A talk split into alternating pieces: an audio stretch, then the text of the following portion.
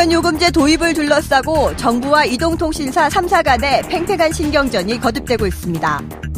보편요금제는 월 2만원 수준에서 기존 데이터 최저요금제보다 더 많은 음성 통화량과 데이터량을 제공하는 요금제로 가계통신비 부담을 경감하겠다는 것이 도입 취지입니다.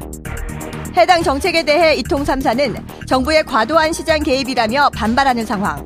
하지만 정부는 오는 6월 국회에 관련 법안을 제출하기로 하는 등 보편 요금제 출시 의지를 거듭 강조하고 있습니다. 경제를 보는 바른 시선, 세상의 모든 경제에서 보편 요금제 도입 논쟁을 짚어봅니다.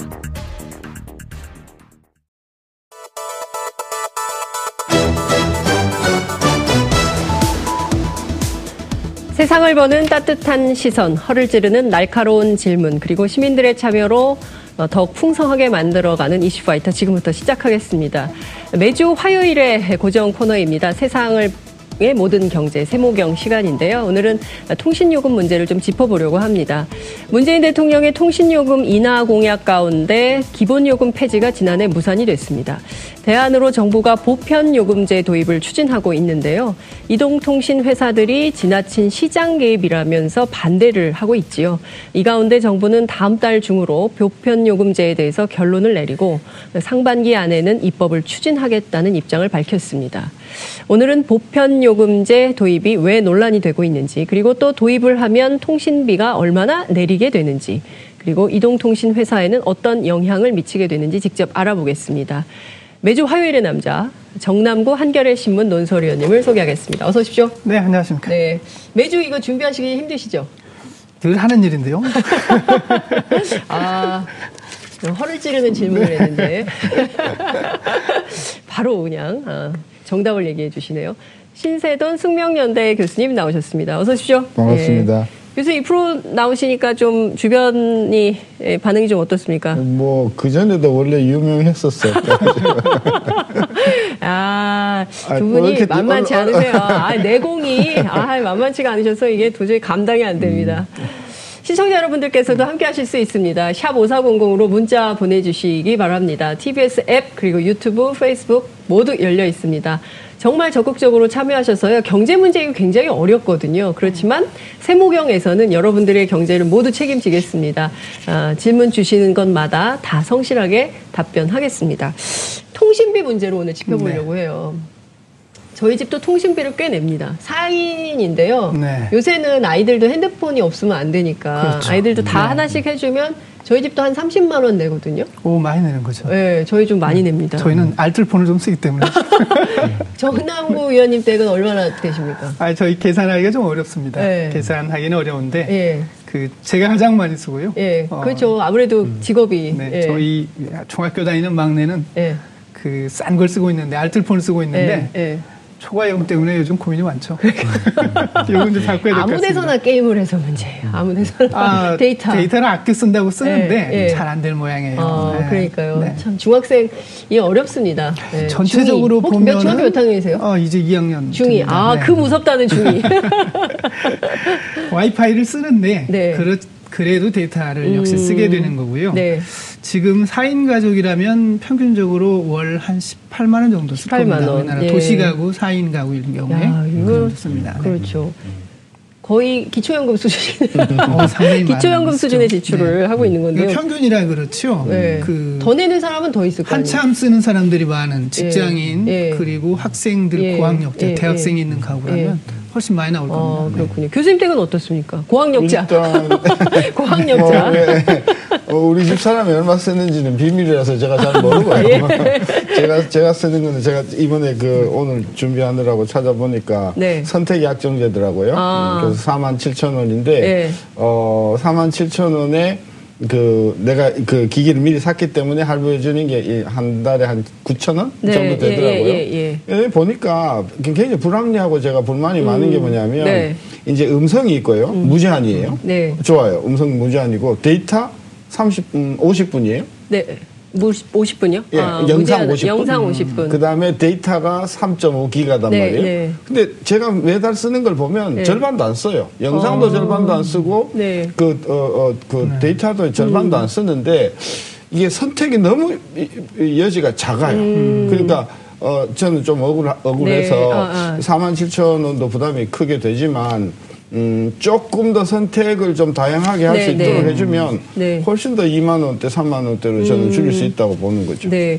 지금 보면 요새 대한민국에서 휴대폰 없는 사람이 없거든요. 음, 정말 그렇죠. 어떤 특별한 철학을 갖지 않는 한 이게 휴대폰 없이 살기 굉장히 어려운 세상이 음. 됐는데 어, 그래서 사실은 참여연대 등 시민사회 단체에서 기본료 폐지 인하 음. 운동을 굉장히 적극적으로 음. 했습니다. 네. 그래서 문재인 정부가 이걸 받아서 기본료 폐지를 하겠다고 했으나 공약이 지금 어떤 상황이죠? 공약을 이행하지 못했죠. 네. 기본료가 만 천 원 정도 되는데 네. 이 기본요금이 통신요금 전체에서 차지하는 비중이 매우 크기 때문에 통신사들이 굉장히 음. 반발을 했죠. 네. 통신사들이 이렇게 하면 우리 투자도 못한다. 그래서 음. 결국은 기본료 인하는 무산됐고 네.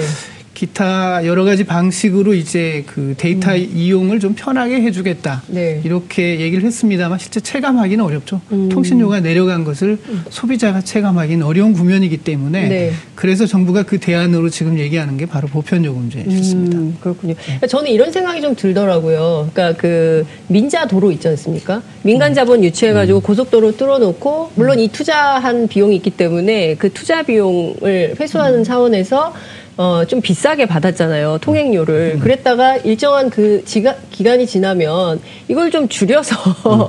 어, 해주는 게 맞는데 여전히 이제 고가의 통, 통행료를 받아서 논란이 좀 됐는데. 논리적으로는 그렇죠. 이미 네. 이제 그 처음에 가설하는 데 드는 비용을 네. 충당하겠다고 받은 네. 건데 이제 그건 다 충당했으니까 이제 네. 그건 받지 말라. 네. 논리적으로 맞는데 네.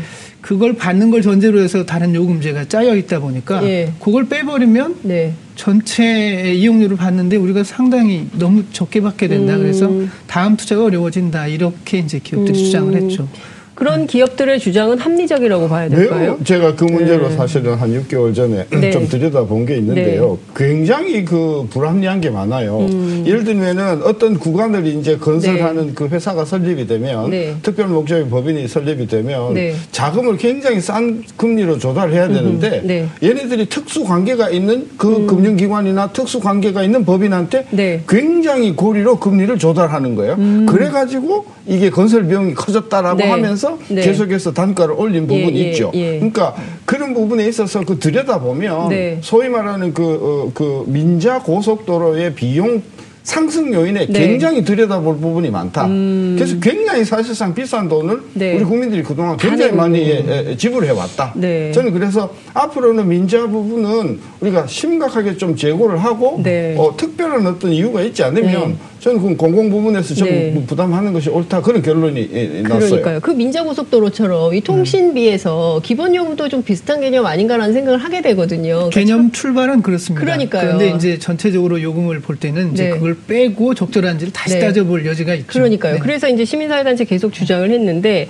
정부가 새롭게 도입을 하려고 하는 보편 요금제 이것은 어떤 개념인가요? 지금 모두가 똑같은 요금을 내는 겁니까? 네, 보편 요금 지금 예시로 나온 게그 네. 그 데이터는 1기가바이트 쓰고요. 네. 그리고 음성은 200분 쓰고 문자는 기본인데 네. 요금은 이제 2만 원 정도 잡아놨어요. 어. 지금 최저가 요금제가 3만 3천 원 정도 하거든요. 네. 뭐 데이터는 300메가바이트 정도 됩니다. 예. 3사가 똑같은데요.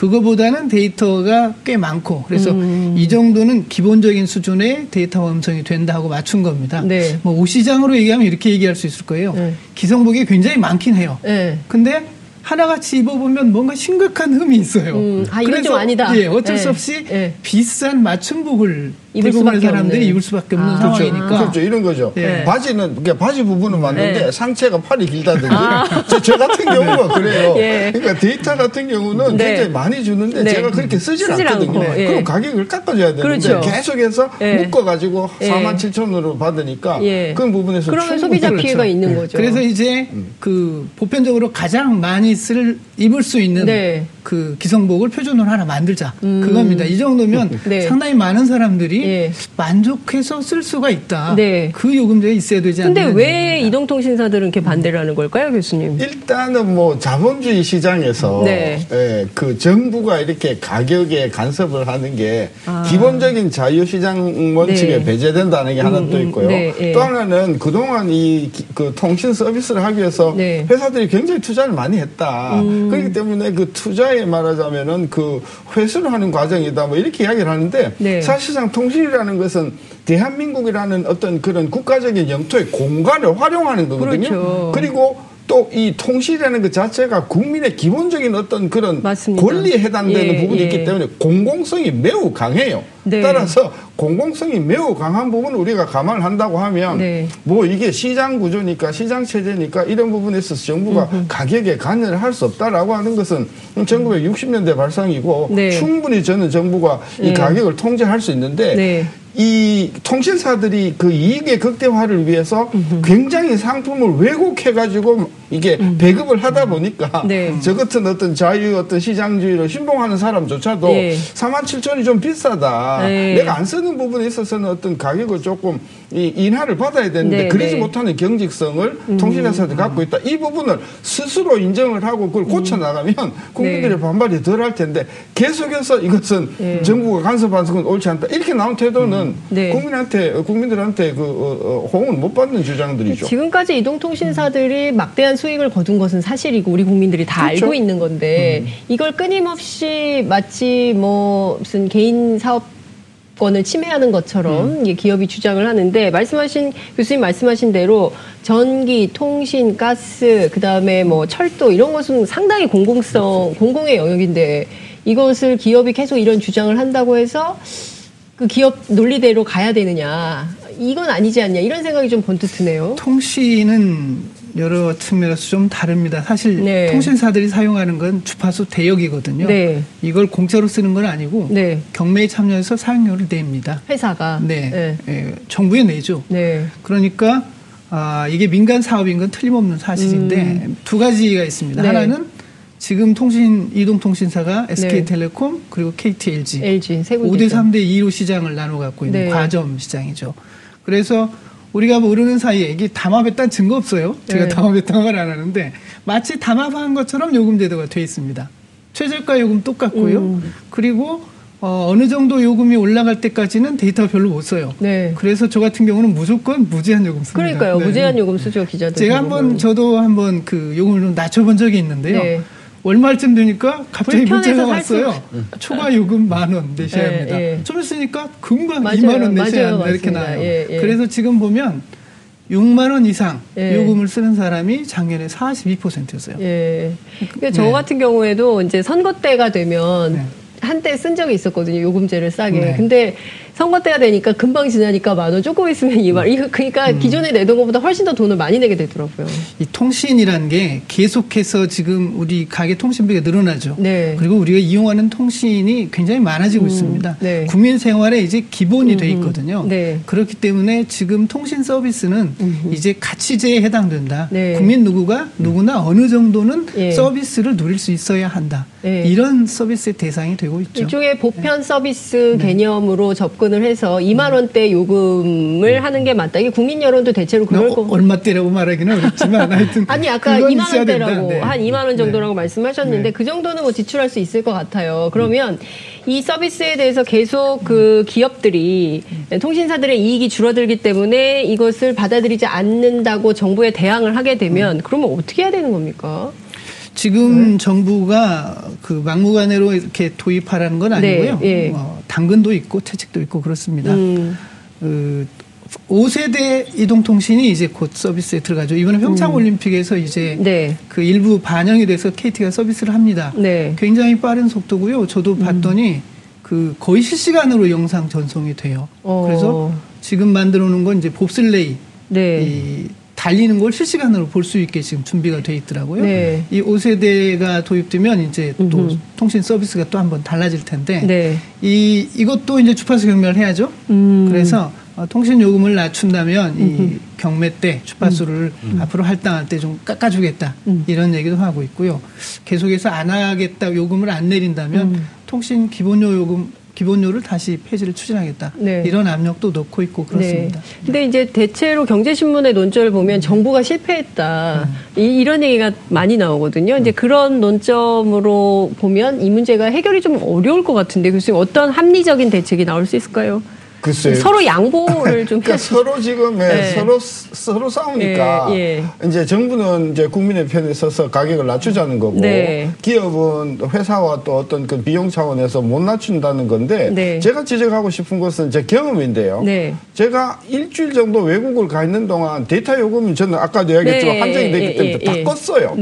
껐는데 저한테 굉장히 많은 그 이메일이 날라왔어요. 음. 그 제가 펴보질 않았어요. 껐기 때문에 그 이메일이 한 150개 왔더라고요. 왔는데 150개, 예. 그걸 차지를 한 거예요. 음. 보니까 제가 어머. 청구서를 보니까 예. 한번 올 때마다 0.2초인가 어, 3초인가를 해가지고 예, 예. 그걸 해가지고 예. 10만 원 이상이 나온 거예요. 일주일 가 있는 동안에 제가 와. 그래서 그 통신사 이야기를 해서 예. 내가 이게 통화를 한 것도 아니고 예. 이렇게 온 건데 네. 내가 이거 끊은 건데 네. 데이터 서비스 못 하게 했는데 이거 차지하는 것은 매우 불합리하다. 그렇죠. 그래서 제가 따져가지고 음. 어, 수정을 하긴 했는데. 네. 어, 이 통신사들이 그 고객의 입장에서 어, 음. 어, 이게 그 가격을 매기는 네, 게 아니라 네. 굉장히 자기네 편의주의적으로 음. 특히 로밍에서는 좀 피해가 많다고 제가 듣고 네. 있습니다. 로밍이요. 네. 제가 당했습니다. 저도 당했습니다. 제가, 그러니까 예. 이런 부분에 있어서 예. 어, 우리 국민들의 그 통신사에 대한 네. 저는 불신이 굉장히 깊다. 예. 저는 그래서 이 통신사가 예. 스스로 이런 부분을 좀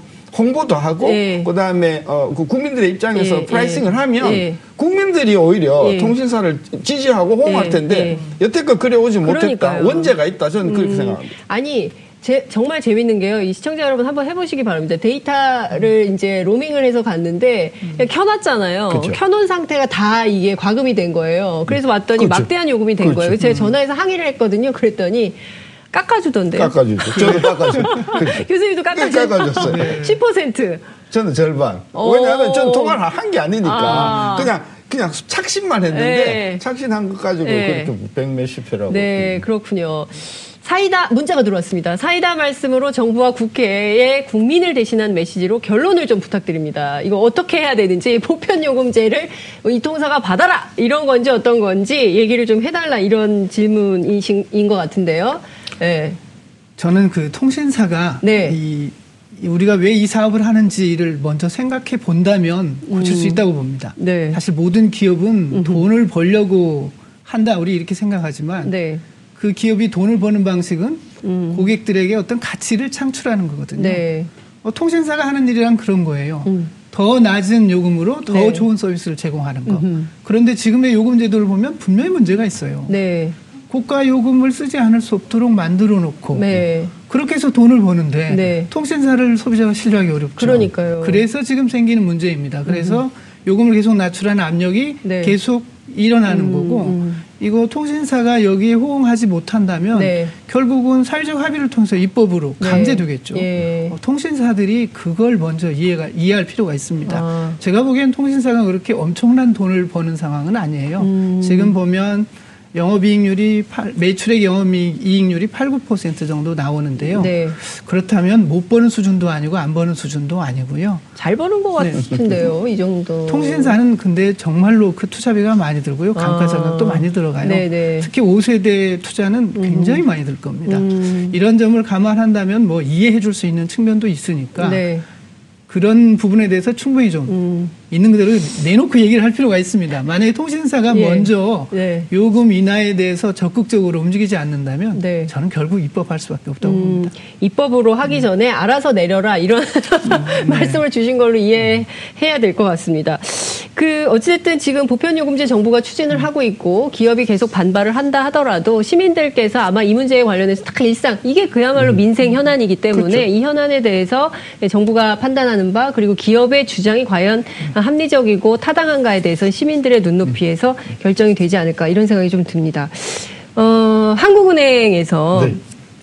BSI 통계를 내놨는데 네네네. BIS 통계를 내놨는데 이게 지금 굉장히 지표가 안 좋다고. 네, 네. 그 1월 달에 경제 상황을 가장 광범위하고 정확하게 나타내 주는 게 한국은행의 그 기업 경기 실사 지수인데요. 네. 어, 전반적으로 보면은 지난달에 음. 81에서 이번 달에 78로 한 4% 포인트 어, 어, 떨어졌는데 네. 부문별로 보면 음. 석유 같은 경우에는 79에서 55, 어이구. 16 포인트 떨어졌고요. 네. 전자 같은 경우에는 101에서 93이니까 8포인트 떨어졌고요. 네. 자동차는 70에서 59로 11포인트가 떨어졌어요. 음. 그러니까 석유, 전자, 자동차 이 대한민국의 핵심 제조 부분에서 지금 어, 경기 실사가 굉장히 좋지 않다. 네. 이것들이 이제 여러 가지 고용이나 성장이나 이런 쪽으로 이제 네. 1월, 2월에 통계로 나타날 텐데, 네. 현재 어쨌든 지금 1월 현재 어, 한국의 경기 실수, 특히 제조업 쪽에 지금 경제가 음. 굉장히 안 좋다라고 하는 게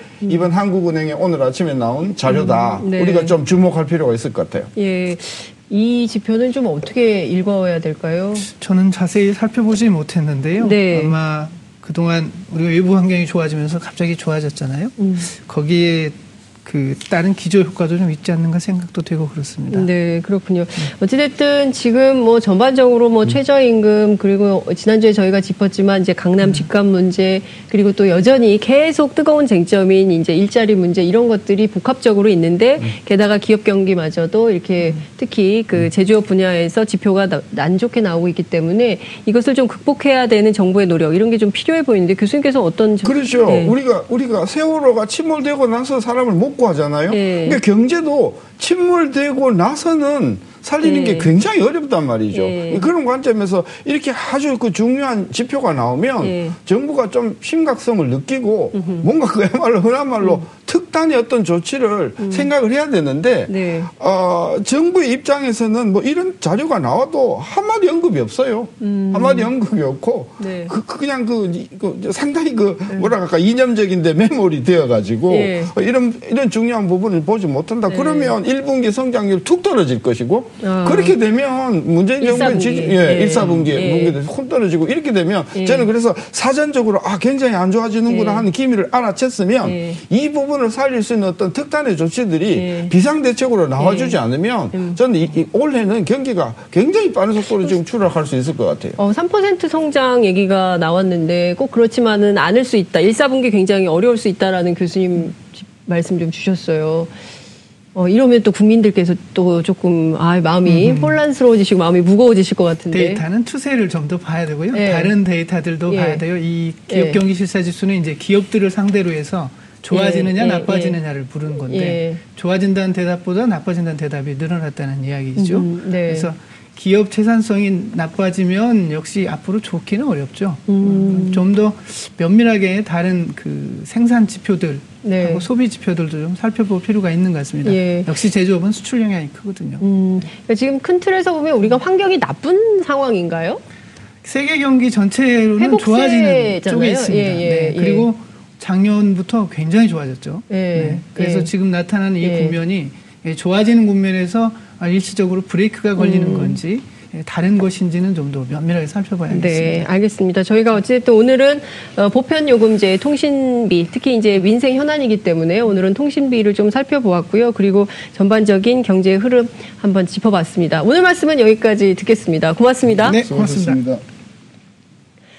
장윤선의 이슈파이터에서는 여러분들의 소중한 의견을 받고 있습니다. 샵 5400 그리고 TBS 앱으로 다양한 의견 보내주시기 바랍니다. 100원의 정보 이용료가 부과됩니다. 여러분들께서는 지금 생방송으로 진행되는 장윤선의 이슈파이터와 함께하고 계십니다. 오늘 방송 좋았나요? 방송에 대한 응원 이렇게 표현해주세요. 다운로드하기, 댓글 달기, 구독하기, 하트 주기. 더 좋은 방송을 위해 응원해주세요. 그리고 2부도 함께해주세요.